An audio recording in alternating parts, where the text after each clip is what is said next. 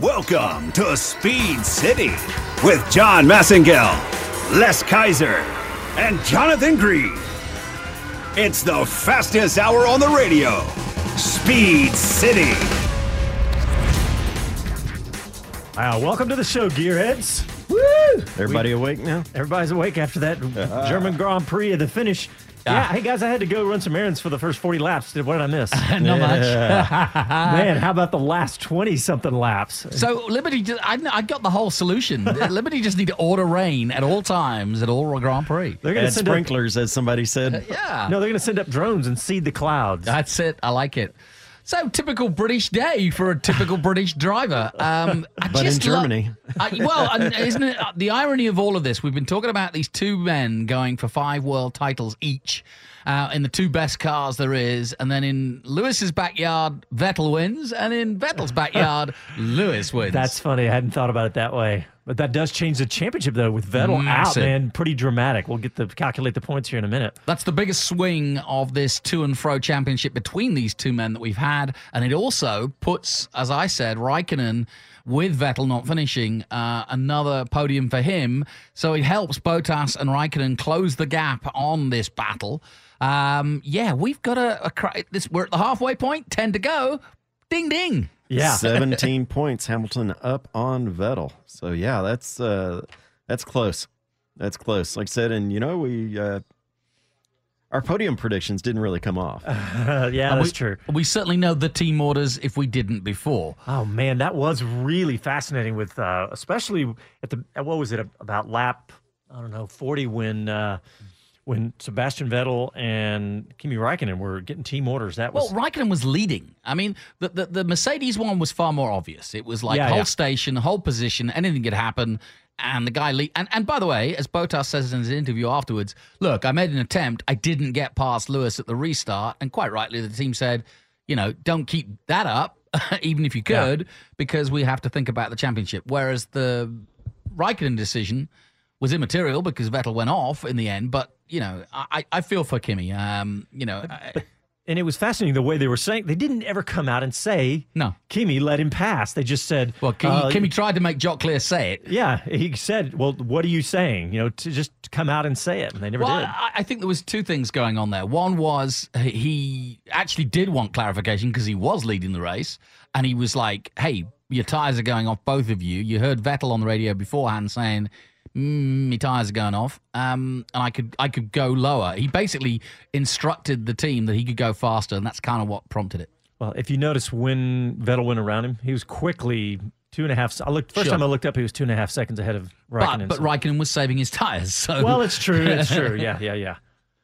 Yeah, well, that's just one of the stories today. We uh, we've got some of this team radio too. We're going to play that too. But uh, what about the Haas boys? I always like to jump straight to that. So good for Grosjean. We I said mean, it would yeah, be. He- didn't really have the greatest race, but ended up with good result. Yeah, um, I mean, you know, you got to be in it to win it. I mean, it, it was a lottery at the end, um, and good strategy from from those that sort of chose at the right time. But it was a lottery, like I said. You, you know, you could not have predicted uh, what tires to be on. I, think the only real genius was the move Gasly? to bring. no, the move to bring Hamilton in and put him out on the ultra softs with a with a double option, effectively. One to go to the end. Two, if it rained, which it did, um, he was in a good position and could go faster than anybody before the rain, and that's what won in the Grand Prix. Yeah, and and I was joking about Gasly because he was the first one to go full wet. Yeah. And then they took him off the full wets, and then they started raining. It's like you can't win with that kind of back and forth tire strategy, of course. But One thing I am happy about, Hartley, uh, getting getting finally getting some championship points. yeah, actually, I think he had, I think he had some points before Sure, today. but I mean, he's had a rotten run. well, yeah, he's had a miserable. But you know, watching Vettel go off track, I, I watched the replay, going, "What happened? What happened?" And he had no control whatsoever. Yeah, he just came into the stadium section. The the stadium section starts with a right hander, a very fast right hander, which I think was drier than before, and then it goes into that left hander, and that's where he lost it. And he just he just didn't even steer; he just went straight off. Well, obviously, we're going to recap the German Grand Prix here, but we got some other things we're going to talk about on the show today because there's some there's some business of Formula One uh, that we're going to talk about today because we got to do an interview yesterday with Christian Sylt, who is the uh, editor of Formula Money and is quite prolific in the Formula One business world. And he writes for Forbes magazine and several other magazines. And we've got some interviews with him we're going to talk about later in the show. And but let's get back to the German Grand Prix and and you know talking about down the grid a little bit.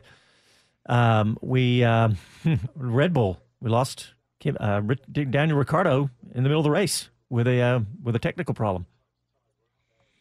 Yeah, Daniel Ricciardo. Yes, I mean you start at the back. He was a little bit slower than than Hamilton coming through, but um, yeah, it was a, not a great day for Red Bull across the board. Verstappen, uh, I was listening to Christian Horner on the radio to Verstappen as well, and they made a decision, and it didn't pay off for them. So, yeah, for both Ricciardo and Verstappen, not the perfect day. Wait a minute. Red Bull is Toro Rosso, Brendan Hartley. Oh well, yeah, all right, fair enough. But I mean, for okay, Red Bull, it was. I'm trying. trying. I'm just glad to see Brendan Hartley get some points. And Gasly, to be fair, he, both of yeah. them got points. Yeah. And uh, you know, they look good, look good. Glad to see those guys in there. The uh, the rest of it, I don't think there's any argument. You got to give it to uh, Hamilton for the driver of the day. Yeah, I mean, when's the last time we've done uh, somebody come from this far back to win a race? I think it was 2005. I think when uh, I think it was Japan. I don't remember who it was, but it was 2005. That is that is a huge run to come from the back, and obviously the rain. And we all we are obviously hoping for a little rain after the first 40 laps, and there was not much activity. It was pretty actually very boring race up to that point. Well, I think uh, Hamilton is one of those that plays well in the rain, and uh, and so I think that further helped him out. Been a roller coaster a couple of weeks though, hasn't it, for him? Um, the highs and lows of um, pole at uh, Silverstone, and yep. then the lows of not getting the win, having gone from the back to second, then uh, getting um, down to 14th, trying to roll the car back after ruining the hydraulics or whatever he did, starting from 14th and then coming through, and really, like I said, the lottery of the weather. Uh, helping Hamilton, but also the strategy of the team. To be fair, and that hats off to Toto and the and the boys from Mercedes. Um, that will be one that they will remember for a long time to come because you you, you know you forget that you know take take Lewis and uh, Valtteri out. Most of the team, it's a German-based team. Certainly, the head honchos. Uh, obviously, they're based in the UK, but at the same time, um, that's a massive win at Hockenheim in Germany for Mercedes. Yeah, you gotta you gotta be excited for them, and you could see that uh, the whole Mercedes crew jumping up and down. And and so, what about Lewis Hamilton, guys? When he got through on the radio, he was love wins all. It's just this weird behavior continuing. Yeah, and I say weird behavior. It, it, uh, what I mean by that is nothing wrong to to, to to to be you know thankful and you know have a have a private prayer, but he he is kind of becoming a little yeah, he's bringing it in. Whether it's been there, I mean, he's always, you know, thank God and always all that kind of stuff. But um, it, we've not seen this as openly. Even Rosberg picked up on it. I mean, you know, he sat by the car yesterday and had a, a little prayer with it. Um, yeah, uh, he's just I don't know. He's kind of maybe just turning that that and corner. Maybe, and if that's what it is, if that's his spirituality, it's fine. But it's just it's just odd a little bit. It's not a big deal, I guess. It's just a little odd. It's well, just more noticeable. It, yeah. Yeah, we see it in other sports. I think it's just that he's kind of amped it up more recently. I mean, you know, so we've seen that. Like I said, football players, do it pretty routinely. Yeah, I think if you like, I think he's kind of playing the role of the the mega star, and I think he's using that role um, to you know, to just I don't know, just to kind promote of talk it, to, foster yeah, it, promote him as you know, to, to, to, play to his audience, which well, he has a huge audience. I'll say this about it: I'd a lot rather hear that than any political rants. yeah, yeah. It's I mean, it's yeah. fine. It's just hey, peaceful and goodness. Cool. Thank you. Yeah, that's true. So I've just seen a, an official Kimi Raikkonen crossing the pit lane entry line and losing five seconds. Did it matter? It didn't matter. All righty. We okay. questioned whether that during the race, whether that was uh, really up to it. That entry line is a you know kind of line of debarkation. You don't cross that because of the possibility of going back into fast moving traffic. And uh, when they had uh, a call on it, he was originally told to go to the pit. And so, uh, you know, there's a bit of indecisiveness on the team directions to him. So you can't really blame him. But, uh, you know, he, he took a shot at it. I had a brain fart. What? That was it. it. What I was thinking, actually, and now I'm getting it because I was nudged in the right direction, thankfully. um, 216, Raikkonen came across the pit lane entry and was fined Oh, you and so and was given a five second fine. He was given a five second penalty. Lewis, in, in, in, out, out, out, shake it all about, did exactly the same thing. No fine. No, oh, he did not. no fine. Okay. Right. Right. So Raikkonen did back in 16. 16. And Vettel, I mean, and, which and actually Hamilton was this brilliant year, research by my mate Matt. So I'm just just uh, keeping him honest there. That's his work. So he just prompted me, and and that is brilliant because it's true, and it does beg the question: How can you do that? How can you go across the grass while leading a Grand Prix, while under the safety car, um, and not get get in trouble? We said at the time that's going to cause trouble, and it did. He did it twice. Yeah. Well, I wish we had that radio. To tell you what, we do have a little radio clip that we can play. We've got Lewis Hamilton's post race audio. I think it was at 1647 producer. But Lewis, let's hear Lewis Hamilton's post race audio. Get in there, Lewis. Miracles do happen, mate. Guys, what an amazing job by you guys. Thank you so much. I'm so grateful. Love conquers all. Yeah, mate, that has been a stellar drive. Absolutely stellar drive. Okay, Yeah, I it's take the it back. love- it's okay. I, I, you Yeah, know, but it's the love conquers all. It's like what? I, I don't know. I- It's a, you know you're in a race. It's a competitive situation. You got f- 700 people all trying to get a, a machine across a line, and love conquers all. I don't know. It's just uh, it, it doesn't seem to fit the modern sport. Uh, he would have been better if he'd have made a, a more religious r- remark about thanking his God or whatever it might be. But love conquers all. I don't know. Eh. It is just a little strange. All right, so what other stories down the grid here a little bit? Because obviously there was a lot of stories when the rain came out and the tire started going on and off, on and off, and uh, uh, we saw intermediates come on, we saw them come off, and and uh, super softs come on. What do you guys think? Yeah, I mean, strategy was key. Um, I think you know, uh, and there was a lot of head scratching uh, and meteorological um, looking, Take, checking out the charts, so to speak, because we really couldn't predict it. And I says, said at Hockenheim, it, it can be like that, and it was. I mean, it really was just two corners. Hey, you know, but you know, I I'm looking at the bigger picture right now for the season. I love this. I love this. Yeah. It's you know, they're Hamilton and Vettel are still in sparring distance with each other. Yeah, I mean, we we're getting tweets now saying, "Wow, this this championship's lit up, quite literally."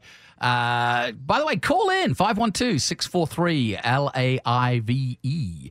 L-A-L-I-V-E. That's 1370. That's 5483. So 512-643-5483. I thought you were adding a can- Canadian extension. Yes. If you're in Canada, Hey, um, it always fits in Somewhere. I don't know how to call from you know, Canada. there's several Canadian drivers in Indy. Yes, We found this out. that's true.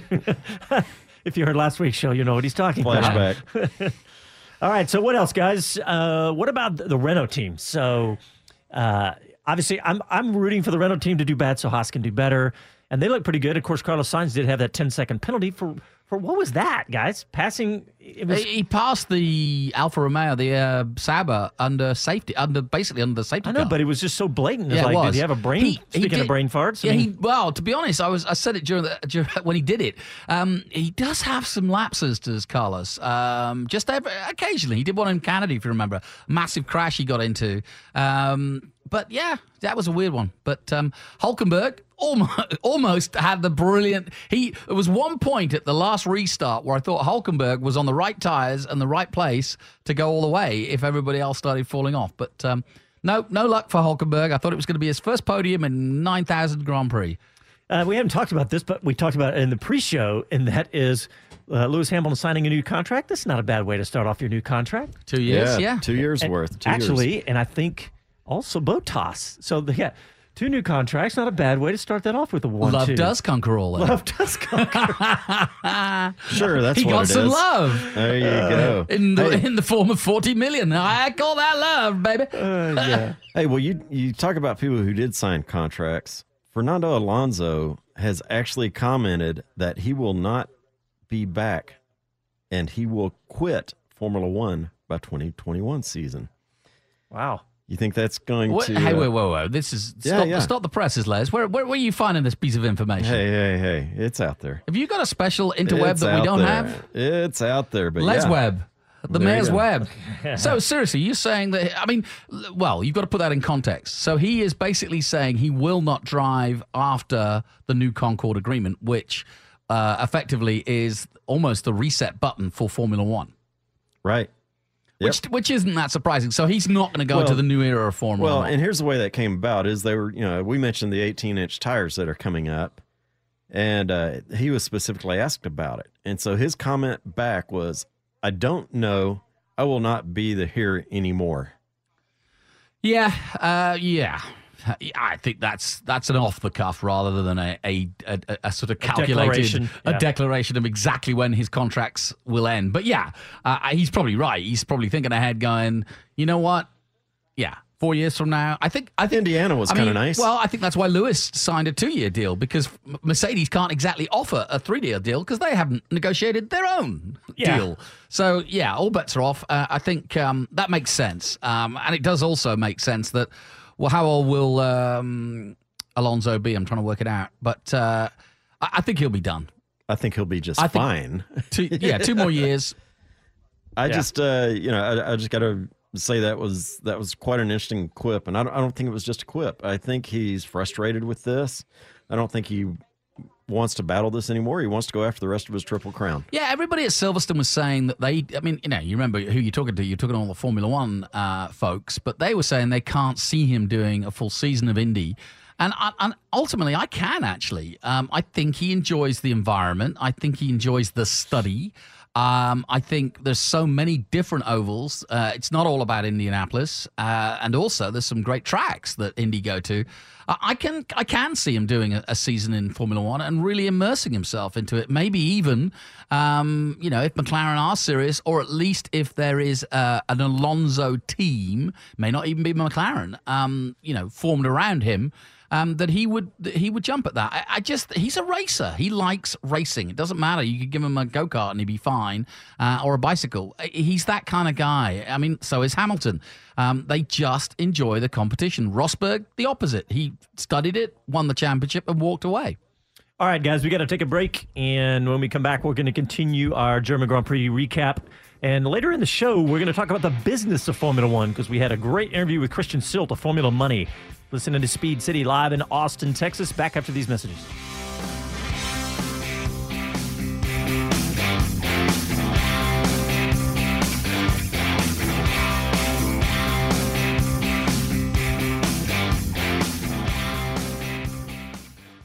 The Austin East KOA Campground, just 15 minutes from Circuit of the Americas and downtown Austin, and just two minutes from the Travis County Expo Center and Central Texas Fishing at Decker Lake, featuring amenities for every style of camping, from tent sites to luxury RV pull-throughs and cabins, plus a pool, showers, and laundry. Nestled in tall oak trees on the edge of the hill country, all the pleasures of the Lone Star State await you at Austin East KOA. To make your reservation, visit austineastkoa.com. Do you want to drive a rally car? Well, you can a Dirtfish. Get behind the wheel of an all-wheel drive Subaru WRX, STI, or rear-wheel drive Subaru BRZ rally car at our 315-acre training facility. Learn advanced car control skills on any surface in any condition on our 12 different rally courses. Drift through corners, hammer down straightways, go fast, get sideways, and visit dirtfish.com. On air, online, and on your smart device. Talk 1370 is the right choice. Here comes the rain again, raining in my head like a tragedy, tearing me apart like a new emotion. Hi, Brendan Hartley. This is Speed City. Welcome back to the fastest hour in radio, Speed City. Hey, congratulations, Brendan Hartley. You got some points today. Congratulations, Casey. He got the right song. It's raining. It's raining again. Our producer Casey. Hey, we got a caller. Let's talk to Phil. He is calling in. It looks like he's somewhere between Montgomery, Alabama, and somewhere else, Atlanta, Georgia. Is it raining? Sounds like a song. Hey, Phil, how's it going? Excellent. How are you? Uh, doing good. What'd you think of the race today? Uh, fantastic. I love it. Lewis proved his worth. I'm gonna say, yeah, he earned his bucks, huh? I uh, yeah, I, uh, I think he proved his worth, and uh, we got to also listen to who was it, Leclerc or Gasly, who put on the circus show with uh, spinning off on all the tires. Oh, yeah. that was uh, that was uh, Charles Leclerc. I've never seen a three. What we called that was uh, the Hockenheim maneuver. The Hockenheim maneuver, yeah, not the Heimlich maneuver, the Yeah, Hockenheim, maneuver. lick, I thought. Yeah. Yeah. Hockenheim lick. Hey, you know, it dates back to the uh, Danny Sullivan spin and win. Spin Indy. and win. Yeah. Danny Sullivan won the 500. Well, Phil. Yeah, not, not not quite the same result. No, no, it wasn't. Well, good deal, Phil. Uh, uh, have you been following Mercedes specifically, or who do you usually cheer for? Uh, I cheer for the sport, but uh, mostly I use. I try to be a Williams fan, but mercy, it's been a bad, bad year. He's a glutton for punishment, right there. Yeah, you don't live in Yeah, Cleveland, do you? Yeah. Hey, Phil, I got to No. ask you. Detroit. You've been following F1 for a while, it sounds like. What do you think of the changes that we're seeing from Liberty for the fan engagement, for the information that's being shared? I think it's improved 100 percent. Wow. Yeah, I What- couldn't what do agree you, more. What do you like? What, what's what are you liking that Liberty's doing? I just think that uh, the basic idea that I mean the basic app works much better, especially for me. I travel a lot, but uh, you know that, that you can go watch archive races. You can watch every race at your own yeah, on demand. schedule Yeah. if you're not able to see it. I mean, there's just the basic understanding that uh, people have to access the sport in different ways is uh, is what I think they're catering to. Yeah, they I couldn't. brought agree- it up to the 21st century. Yeah, and I I travel too, and you're right. When you're on a plane and you know you miss a practice or everybody's talking about a crash that you missed, uh, it's it's great to be able to go to on demand and then just download it and have a look at it and and, and you know and actually catch up. The F1 app is uh, maybe the best app in professional sports. I mean, Ooh. I'm serious. I mean, it, it's I a would agree. it's a fantastic app. I mean, live during the It race. really works. Yeah, there's so much. You, all the team radio that you can click on and play individually. Uh, the the graphics. You know, when I first saw them, they're real hard to get used to. But once you manipulate them, they're kind of 3D, and that app is amazing. A lot of I good think it works really well. Yeah, and I think And we're just going to. overall, you know, it seems like they're trying to get the they get the message, you know, and certainly they're, I think, doing a better job of engaging an American audience. Yeah, I, I would agree with that too. You know, I, I talked to Will Buxton, and he and Jason Swales are still working together for Formula One now.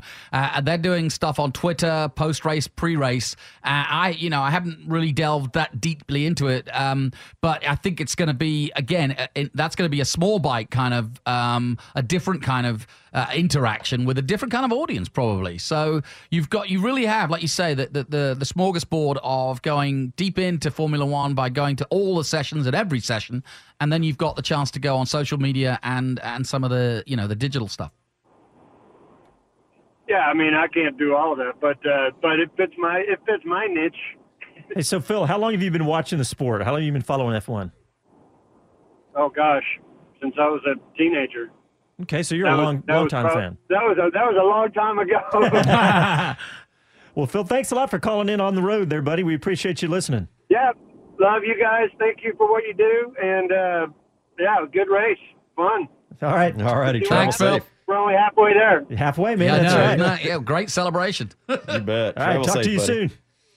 Hey, guys. That's good to uh, hear. Yeah, it's good. I, I just it, I like the fact that you know he's not somebody that just recently came. He he obviously has watched the sport long enough that you know it, it sounds like he's familiar with the business and he's familiar with how the fans are engaged and how how the fans are reached. And uh, speaking of Twitter, you just mentioned Twitter and Yeah. Buxton, all them. I just checked, and uh, the German Grand Prix was number five trending in the United States Nice. Wow. after the race. I didn't check it till after the race, and then I checked Austin just to see. You know, I figured home of the Grand Prix here, and the same five, number five trending on Twitter. Nation, na, na, nationwide. Nationwide fifth Whoa. and Austin fifth. Yeah. That's Nice. really I mean, good. you know, we've talked. Will Buxton was talking about how many viewers Two and had half they had? million. Two and a half million for their first show on Twitter. That was their first Twitter Yeah. show. Two and a half. And there's, I mean, obviously with the the newness of social media to Formula One after the new era. After the, yeah. They they went from almost no social media to having a social media. So yeah, you're going to be growing fast, but but they are the fastest growing social media in professional sports, at least in the United States. I'm not sure if that's Sure. worldwide, but Mm-hmm. What I tell you what, here's here's another reason to specifically follow Speed City. Had a little conversation with Will Buxton this week, and uh, we may have something for you coming up soon. So uh, stick with us. Follow us on social media. Are you being cryptic with us? I am. Okay. I That's am. Lewis's favorite thing. He Drop does love it. little- He just- I do. he Crypto just- bomb. It's my Yeah. little secret for a little while, and then I let it out, and He up everybody fa- joins he, in he on the up in party. a family of girls. That's what it is. He, he just nips into the living room and makes a makes a tease and then runs out. Are you kidding? I just run away. Uh, well, good to have a caller. And if you want to call in, 512 643 5483. Plenty to talk about. Yeah, plenty to talk about. All right, so what else about the race today, guys? Obviously, the rain shook things up. We were all praying for rain after about the 40 laps. Uh, but yeah, it shook it up pretty good. I, I think what I, I mean, forget just for the weather for a sec. I'm really impressed with the competitiveness of this year uh, of all the teams, strategy wise, choice of tires, and how they're doing it, um, and how the midfield teams are now punching above their weight in historic terms. And really making making a go of it, uh, and I'm thinking Haas, and I'm thinking, uh, as we saw last year, more actually, um, Force India. Uh, there's still a lot to be talked about on the driver scene. I mean, I know that Hamilton and Bottas have, have created the dominoes. I think Ricciardo will stay where he is because of that. Uh, there is a chance that he could still go to um, Ferrari if Kimi decides to hang it up or they decide to hang up Kimi. Um, But, uh, you know, uh, he's driving really well at the moment, Kimi. Yeah, I, I picked him to win the race, as you heard, and he's he did pretty good today. And he was a good soldier, followed team orders basically today. Uh, if you want, we could. That could be something we could delve into, which is, you know, uh, if we, you know, the sort of permutations of now we know about Lewis, um, you know, where the other drivers will come from. All right, we've got another caller. Let's talk to Larry in South Carolina. Larry, welcome to the show. Hi guys, um, I'm a bit chagrined here because I missed the race. What? Oh, you're kidding. We can tell you all about it. I've been listening to everybody comment about the race and and uh, not being a social media guru, I have no way to catch up with what transpired other than uh, print media somewhere. But from the description and the past races we've looked at this year, this really, really no hyperbole here, a season for the ages, the competitiveness, the storylines, uh, the top drivers in this generation going head to head, the drives from behind, the the twists and turns of the season. This is one that's going to be remembered for decades and decades. And I think it's a great introduction for Liberty Yeah. to inter- really introduce Formula One to the United States. I Yeah. think he's That was exactly something- right. The same thing that we had a somebody tweet at us just a minute ago. I'm just going to read this tweet. The championship is absolutely lit this year. We're on pace to go to have the most significant championship affecting race here Who's in that? Austin. This is uh, Andy P. Yeah, here. yeah. He's from Austin, and he says uh, championship affecting race here in here at COTA that we've ever had. How it will twist and turn before then. So uh, you're Larry. You're right. You and Andy are dead on the money. And Jonathan, yeah, don't you agree? Yeah, and Larry, I think you hit the, the nail on the head. This is such an important one for Liberty because they are going through a massive change. I just came back from the British Grand Prix. Everybody's talking about the future. Everybody's talking about the potential of Miami and what that means to everybody else. Um, and so, yeah, I think you're right. They need a season like this to get to, to really get everybody behind Formula One, uh, and so when the changes come, everybody doesn't, you know, d- uh, you know, everybody's on board. Yeah, we got to go straight to break, Larry. But thank you very much for calling. Thanks for tuning in and listening. And uh, your, I believe your thoughts are dead on the money. And and they're that's actually a great segue, Larry. Thank you because we're going to go into the in the next segment. Yeah, stay tuned. We're going to go into the, a bunch of the business of Formula One, including all about what you just said about Liberty and how they're doing. So stick with us through the break. and listen to Speed City live in Austin, Texas. Back after these messages.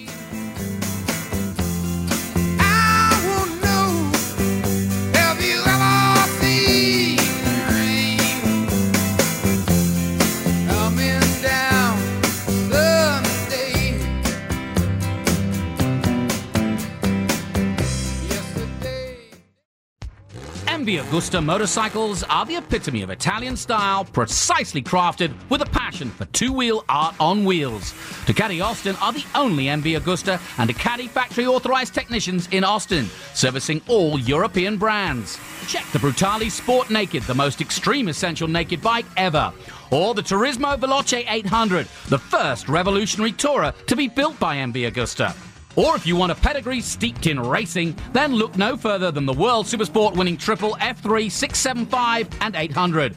Or go all out for the ultimate legendary F4 MV Agusta. Italian style with Texas soul. Trade in, consignments welcome, and financing available. To Ducati Austin and the home of MV Agusta at 818 Breaker Lane, just east of I 35. Are you craving an adrenaline rush? Well, get your fix at Dirtfish. Get sideways on one of our race ready Subaru WRX STIs or Subaru BRZs. Learn advanced car control skills on any surface in any condition. Test your skills on 12 different rally courses across our 315 acre training facility. Get your adrenaline fix by visiting dirtfish.com. Listen to Talk 1370 anytime, anywhere on the radio.com app.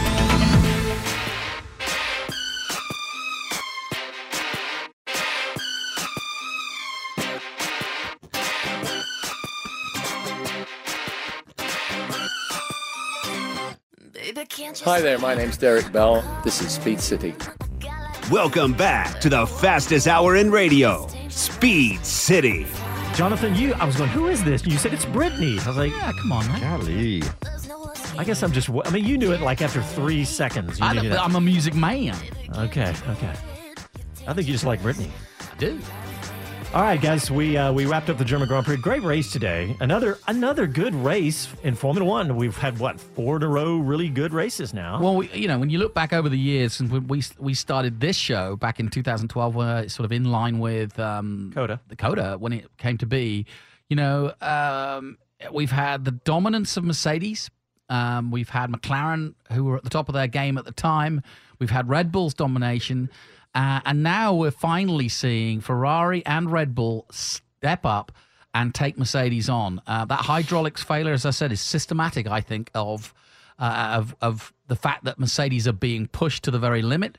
I think Ferrari have found something. Um, they've got the advantage now in sort of uh, week in week out, um, and they're using it. Uh, it doesn't mean they're going to win every race. And look at Hamilton today; He started 14th uh, and still won the race. Now that's just good tactics, which means that Mercedes are having to work for it, and I like that. And I think. Uh, I think today is an example as we get to the halfway point. Bottas clearly is going to help Lewis win this title as his his job. He's just got a new contract too, and I think it was made very clear that Lewis is the number one driver. that was uh, paragraph seven, article four. correct. You, you help Lewis At all Hamilton. times, you will help your teammate. Yeah, and, and you know, watching Lewis Hamilton come through the crowd today, come through the grid, uh, you knew he would zip through the crowd, the, the grid quickly, right? Coming up through, and he'd probably reach. But it was it was effortless, wasn't it, it? it was totally effortless. And it, but when he got to, I thought before, when he got to about the Haas or maybe Renault teams, I thought, well, maybe it's going to take him a little longer, indicative of the fact that the midfield is better. But even Right. then, he Yeah. he blew past everybody and was in fifth place without any effort well, at all. the one for me was Haas. We've been, you know, waxing rhapsodic about how good Haas are, and he made them look as though they were standing still. he made everybody below Red Bull Yeah, look basically. like they weren't even in the race. No, we've got a three-way battle of six cars for the for the win, which doesn't sound much, and for the purists, they'd be like, "Well, I want to see you know all twenty cars," but the truth is that's better than we've had in the last few years. So that's why I think we're all excited, and that's why the racing is being, you know, it has been as good as it is at the moment. Yeah, I don't. I don't think anybody's expecting this to be a 20 car race every single race. I don't, and I don't think that would even. That'll never happen. So I'm not worried about that. Just to update everybody on the standings: Mercedes 310 now, Ferrari 302. This is constructor, obviously. Uh, Red Bull 211, Renault 80, and Force India and Haas now tied at 59. How far are they behind Renault? Uh, 21 points. So it's A halfway gap- point where you know yeah, the gap stayed about the same between Renault and Haas, but what I didn't see coming was Force India catching Haas. And then below them, Renault with 48, uh, Toro Rosso 20, uh, Sauber 18, and Williams still at four. But guys, I want to switch gears. I want to move to the business of Formula One. See? Because we've had some phenomenal interviews in the last couple of weeks.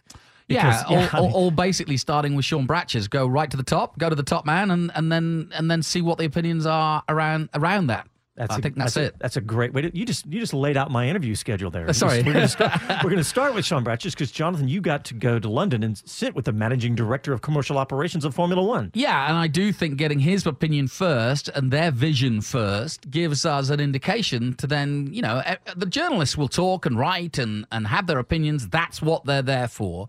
Um, but it's great to actually go to the source and see what the vision of Formula One for the future with Liberty Media, Sean Bratches, 30 years uh, at ESPN, now tasked with the commercial direction of Formula One. Um, and it was a fascinating uh, insight. Um, and he was, you know, gave me a lot of time. Uh, and there's quite a lot of uh, of that interview that I want to get out as the weeks go on. Um, but obviously, the the big talking point um, has to be Miami. It's on everybody's lips at the moment who, are interested in Formula One. Um, and interestingly enough, it seems to be kind of ebbing and flowing. We thought it was going to be a July 1st decision, then we thought it was going to be a July 26th decision, i.e., next week, and it's still not decided. But Yeah, I, I don't. I don't want this to turn into uh, New Jersey, but uh, you know this is a huge thing that's about to happen, so it's not ever easy. But let's go ahead and start with this uh, interview, this clip from our interview with Sean Bratches. Uh, uh, so I, I won't keep you too long, but I, I, I would be remiss if I didn't ask you about how you're progressing with Miami. Uh, there's a lot of talk, there's a lot of uh, uh, you know uh, headlines and, and, and stories written. How are you progressing? Where are you? And, and how realistic is the possibility of a 2019 street race around Miami? Yeah, so we're, um, you know, we've got a strategy as it relates to our race promotion business, and I think, you know, central to that is to maintain the heritage races and racetracks that we that we race at today. Uh, we also have a number of purpose-built tracks around the world, uh, from Shanghai to Austin to, to Bahrain, where we race. Um, and we've, you know, we've got um, two pure street races in Monaco and Singapore, and we have, I would say, hybrids in Montreal, Mexico City, and Melbourne. Uh, you know, we think that the next tranche of, of Grand Prix, we'd like to go to major city centers where we can actually bring our brand to the masses and uh, at the same time have phenomenal, uh, you know, iconography in the background from a television standpoint. Uh, Miami is a an extraordinary town. It's an extraordinary brand. I think it's a, uh, a brand that aligns with Formula One as well or better than any other city in the world. You know, they're both about celebrity, they're both about fashion, you know, they're both about technology, they're both about luxury. Um, and I've been having conversations for over a year, started before Monaco in 2017. And, uh, you know, we've been very respectful of the process. Um, we've had a, um, both a city and a county uh, commission votes that unanimously supported us moving forward in the process. And effectively, what that did would it, it authorized the city manager to negotiate an agreement with us, which we're in the process of doing. Um, we understand how to race in cities and respect cities. Uh, you know, we've been racing in Monaco since 1950. Um, we've been, you know, this was our 40th year in Montreal, racing downtown Montreal, and last year we extended that agreement through 2029. And they want us back uh, because we're good citizens. I think there's a lot of civic pride that comes from a Formula One race, but also importantly, the economic benefit from a Grand Prix is extraordinary. And uh, it, it fights very hard for these cities, and it's it's one of the reasons that you know we renewed our, our street race in Singapore last year. We renewed Shanghai last year, and we have you know we have continuity. We just renewed Spa, not a city race, but an example of you know the importance of that. So. Uh, I'm, a, I'm an optimist by nature. Um, you know, we've uh, we're working closely with many constituencies in the Miami market, and um, you know, we'll you know, I'm, I'm hopeful that this will come to fruition because I think it'll be good for the citizens of Miami, the local businesses, and the overall Miami economy. Yeah, well, who knows better than us here in Austin, having lived through Yes, this? Yeah, we we followed every step of the way, starting in 2010, whenever they they were two years ahead of the Grand Prix, and we know the steps that they're at, that's ahead of them. And I do love his optimism. Yep. But I'd, but I'd almost argue that that I, I think I said it too. Uh, that um, I think it's benefited Austin more than it would Miami. It's great for Miami, but Miami is in Florida, and you've got so much else going on there, and it's also a market because of the sunshine of Florida and so on and so forth, and the coast that has been open to Europe and been open to foreign travel. Um, this just would kind of seal the deal. Let's go to let's go to Florida. Let's go to Disney World. Let's go to the beach, and we'll take in a Formula One race. Well, you know the the one thing there has come up some resistance to it in Miami. A lot of the local businesses because preparations for that event they say will start as much as uh, three weeks after uh, is what it's going to impact there, and it's going to be a couple of months before. Three weeks after? uh, after the race, but Two months before, three weeks after. Right. And Okay. so it's really going to uh, mess with businesses along those routes. And so that's where it's just going to mess with things. And that's what they're afraid of is because they don't think that what they will gain out of the race will offset what the individual bus- businesses will And, and as you heard Sean, his argument being that we're good citizens, i.e., Formula One are good citizens in Monaco, in Singapore, uh, in Baku, um, and uh, you know, so uh, yeah, there is always, you know, whenever you're going to a city. But look what Formula E have done. That they've gone, they literally predominantly gone to cities. Yeah, it's an interesting thought, though, Les. I hadn't really thought about it from this standpoint now, and that I'm about to say is that remember when Formula One was coming here? It Yeah. was Bernie, it was his foreign company, and it was like they don't know what the, the, the, what it's going to be like here. Now you've got an American-based company that, who's going to be maybe more sympathetic to Yeah. the businesses and saying, all right, there's going to be a lot of businesses are going to have a windfall, hotels, car rentals, and then there's other businesses that are maybe be shut down for a period of time, maybe either. Sure, But the, but the big difference is Austin. I, I you know, Austin would never, I don't think, have a Formula One race in the streets of Austin because of that. We have so many road closures and so many festivals and so many great things going on. So many but- traffic jams. Well, but there's no, you know, to, to do a Formula One race downtown. And if you remember, Formula E was mooted as coming, and it hasn't. Um, and I don't think Austin would want a street race, and that is why Elroy and that is why the Circuit of the Americas is perfect. Everybody thought it was quite a long way out of town, but it isn't. And the fact that people are going to concerts from Counting Crows to live to anybody else, uh, to Willie Nelson, everybody's, you know, it, it's become now a venue, not necessarily the venue. There's so many good ones here. Um, but you know, it's it's it's made its place. All right. Well, I want to take a break now because I want to hold this next interview till after this break because this next interview is with Christian Sylt. He's the editor of Formula Money, and we're going to get his take, which is a little different from Sean Bratch's, on what might happen in Miami and the deal, the actual Ah, structure of the deal. Sorry. That's all right. So stick with us through the break. It's a fascinating business interview uh, about Formula One with Christian Sylt. You're listening to Speed City live in Austin. Back after a quick break. Walking through the streets of Soho in the rain. He was looking for the place called Lee Ho Fooks.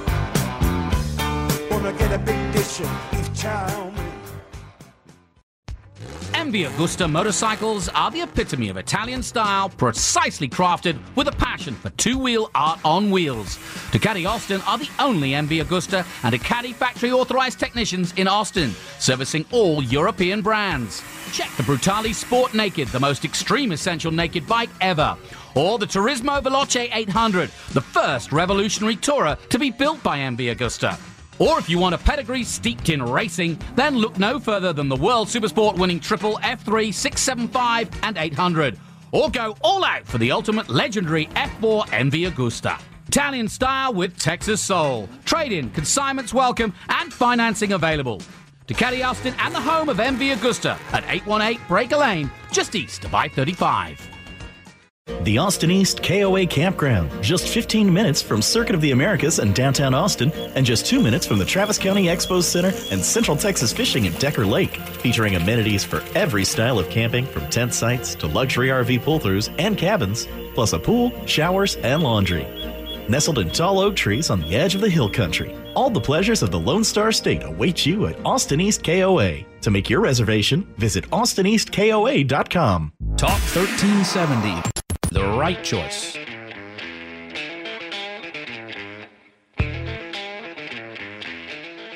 Hi, this is Jay Leno from JayLenosGarage.com, and you're listening to Speed City. Welcome back to the fastest hour in radio, Speed City. All right, when we went to the break, we talked about an interview we did with Christian Sylt. He's the editor of Formula Money, and he's got an article. He's got a regular article in Formula, I mean, in Forbes magazine about Formula One, and he's specialized in the formula, the business of Formula One, looking at it from the business side, sponsorship side, all the money side. and fascinating data that this guy and his his partner Caroline, I believe, they they produce.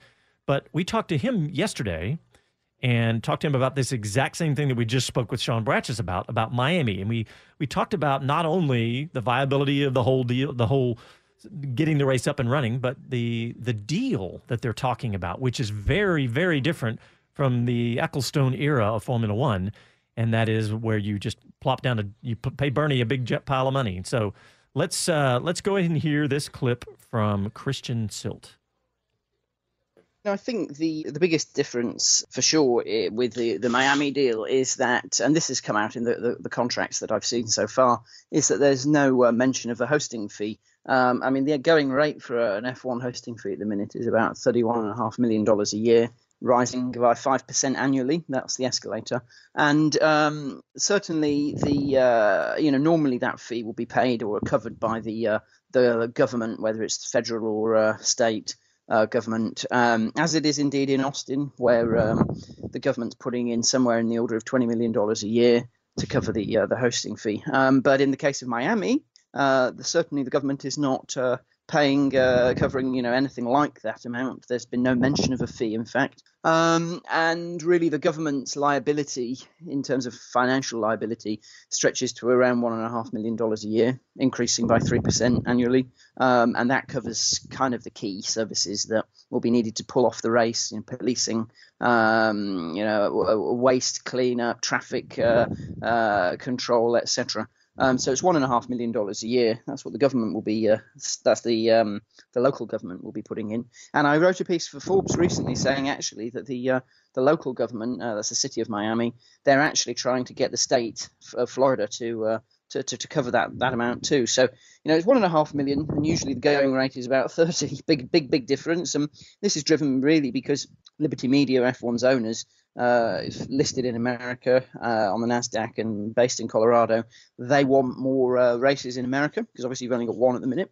Um, and so uh, they appear to be waiving the uh, the hosting fee, and that really is, uh, you know, you could say that's a, a, um, a catalyst to get the race off the ground. The difficulty that they've got in Miami is that the track is passing through, or the street track is course, I suppose, is passing through um, a park called Bayfront Park. And the uh, local residents are not impressed with the fact that it's going to be passing through the park. They've already had to change the route once already because it was originally going through another park, um, which uh, was has been earmarked for uh, uh, basically development. Um, so they've had to change the route already, but it's still going through another park, Bayfront Park, and the residents there have uh, filed a group of 11 residents have filed a cease and desist order with the um, uh, the city hall, basically getting them to us to stop the race um, and negotiations for it. So. I mean, there's there's a definite hurdle there. I mean, there was meant to be a decision on whether to approve the uh, contract on Thursday next week. Uh, so I think that's the 26th, and now that has been deferred until September. So it remains to see if that's ever actually going to happen. I was going to say that was my next question because we saw that there was a what we call a soft July 1st date when I was at the, at the Yeah. British Grand Prix. Then it went to the 26th of July. Then it went to Yeah. August, and now you're telling me September. Yeah. so this is this is definitely becoming right. a problem. And we when we spoke, Oh, I've been. We've, uh, I mean, I've seen this before with, with the classic example, which you know just seems to be reflecting it is New Jersey. This is exactly what happened in New Jersey. Got, got delayed and delayed and delayed so many times, uh, and eventually, you know, it was delayed, you know, in the end by years, and it never happened, obviously. you bring up New Jersey, and that was a you know a sad story because we all wanted New Jersey to happen. Yep. And what do you think the odds of this happening in Miami are? I don't think there's very much chance at all of it happening next year, from everything I hear. Um, I don't think it's likely at all for next year, but you never know. Um, beyond that, who knows? You know, you get you get out polar polar opposites there Yeah. with optimism and pessimism. Well, and that's you know, as a journalist doing exactly his job uh, and bringing out some of the pitfalls, which are true, uh, and the, the dates he mentioned are very much true. But to be honest, we saw, we saw this with New Jersey, and to be honest, we saw this with COTA too. We saw it in Austin. Remember November of 2011? Yeah. They stopped construction. In fact, that's really what got us started at Speed City. Is everybody was saying, "Oh, I guess it's done. Nobody's gonna do this." I was like, "No, no, guys, we got This kind of thing. And doesn't just- you- yeah, there's sorry. a lot of momentum for Yeah. these types of events. Uh, you know, whether it's from the local community, but they certainly have an impact and a benefit to it. And you know, that was the one thing. You know, when I've talked to folks around here that are still curious about that noisy 1100 acres out there, it's like, come on out. There's there's all this going on, and you know you'll meet people from all over the world. You'll see a sport that's one of the most regarded in the world. It, it's just uh, there's still people waking up. And I and I would argue that Miami is far more sport crazy in terms of you know the the major franchises from the Heat to David Beckham's soccer team. Um, I mean, you know this this is uh, both a state and a town that loves um, and would you know would love the idea of this. Well, and it's a huge uh, MSA they call it, metropolitan area. The, the city of Miami itself is is actually smaller than Austin, but the MSA is double what Austin yeah. is. So this is a huge part of the. And like I of the- said, it's so. I think Liberty's real big reason why Miami is the first one they want to capture is that it is uh, the perfect midpoint between the European audience who can jump on a plane and be there in five hours, uh, which is no different than going from, let's say, England to Germany today or Finland, as you just saw, to Germany today. Yeah. I mean, it really isn't. I mean, those Finnish fans, they've come from Finland to see their to see their guy Bottas Right. or, or Kimi do the business. Um, so, yeah, I- it makes it a very uh, good place to go um, from from all over the world, including North America and effectively Mexico and South America. All right. Well, I'm going to play one more clip. Another journalist, Kate Walker, and uh, Yep. because I want to get, I want to, I want you to listen to her take on Miami because why not? Let's get all three Spoke of to her at Silverstone, yeah. Yeah. Let's talk to hear from Kate Walker. very interested about how their perception and how their growth is going to be. Circuit of the Americas now well established um, and the only Formula One circuit in America. Now there's talk of Miami. That puts the the back foot a little bit on the Circuit of the Americas, but not necessarily. I think people m- may misunderstand that. It's a bit like the the conflab here between a permanent circuit and a street circuit. And I think if I glean correctly, Liberty want to bring it to the cities, want to bring the atmosphere, want to bring the entertainment brand to Formula One more so. Um, just looking at America, then, therefore, um, do you think that Miami will be a go? And do you think that there'll be more to come? I definitely think there'll be more. Um, I've heard talk of both permanent facilities being constructed and street race discussions. Miami, um, you know, we I don't know 100% whether or not it's going to be happening for 2019. It would be absolutely fabulous if it did. Um, but you know, the thing about organising a street race is the permits that you need, the facilities that you need. There were reports this week in Forbes that um, some residents are refusing to give permission to use a certain a certain a, a patch of land that's supposed to be on the edge of the track. These things can all be dealt with. Um, the question is how quickly can they be dealt with? And what F1 has in its favour is uh, Stephen Ross, the man behind the Miami Dolphins. He's also involved in um, F1 Vision and Fan Vision, the little TV sets that they're selling all over the place here. I mean, he's got his finger in an awful lot of F1 affiliated pies, and he's got an awful lot of money. He's got experience of putting on events in Miami. He knows everybody he needs to know on the various boards and city councils, um, and he's backing the race. So I think the might of him, we will see it happen. It's just it may not be ready in time for 19 with all the permits and paperwork and that kind of nonsense.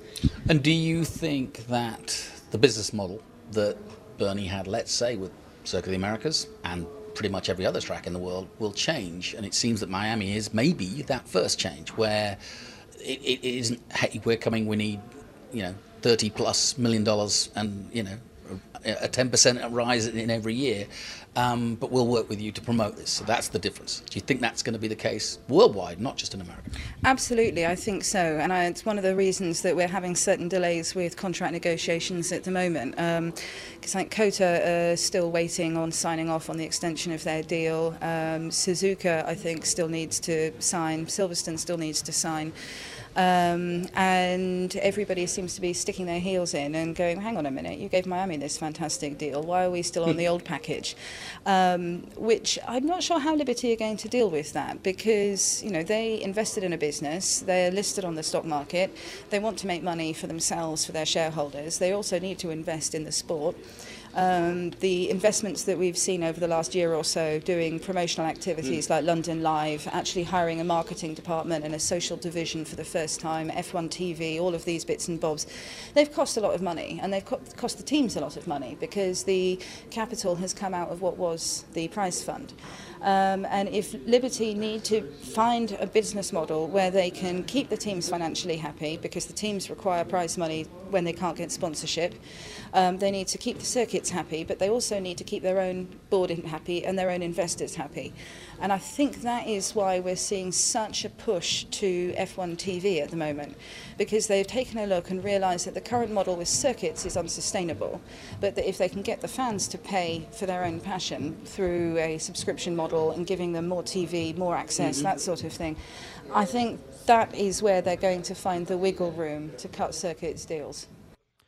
Interesting. Kate- yeah, fascinating. That was Kate Walker. Uh, she writes for ESPN and the New Yorker. And one of my favorite things that she said in there was talking about Stephen Ross. Yeah. Who's the owner of the Miami Dolphins, who's, you know, when we talked to the mayor of New, of Miami and he said, well, we talked about the fee as well. Stephen Ross is going to be writing the check. And you know Yeah. what? If, He may well be. He, he's, he's involved in fan base. He's already involved in Formula One. And if it's just a matter of him writing the check, he's got a vested interest to make some money with it, then maybe that's the most telling thing. Maybe that'll make Miami happy. I hope happy. I hope it happens. Uh, if we could get three Grand Prix, including the Circuit of the Americas here in America, then we really are onto something. Miami, Elroy, and Bastrop. Is that what you're thinking? no, I'm thinking. I'm thinking. Just go back to New York, or you know. All right, guys. Well, we are just about out of time. Uh, I hope you enjoyed all that fascinating business discussion of Formula One because all of that, we're going to be putting all of those interviews at overtime up on SoundCloud. And to go back to a Wimbledon phrase, advantage Hamilton. Ah, yes. Oh, man. In the Yeah. championship. Back But to it ain't over. Nope.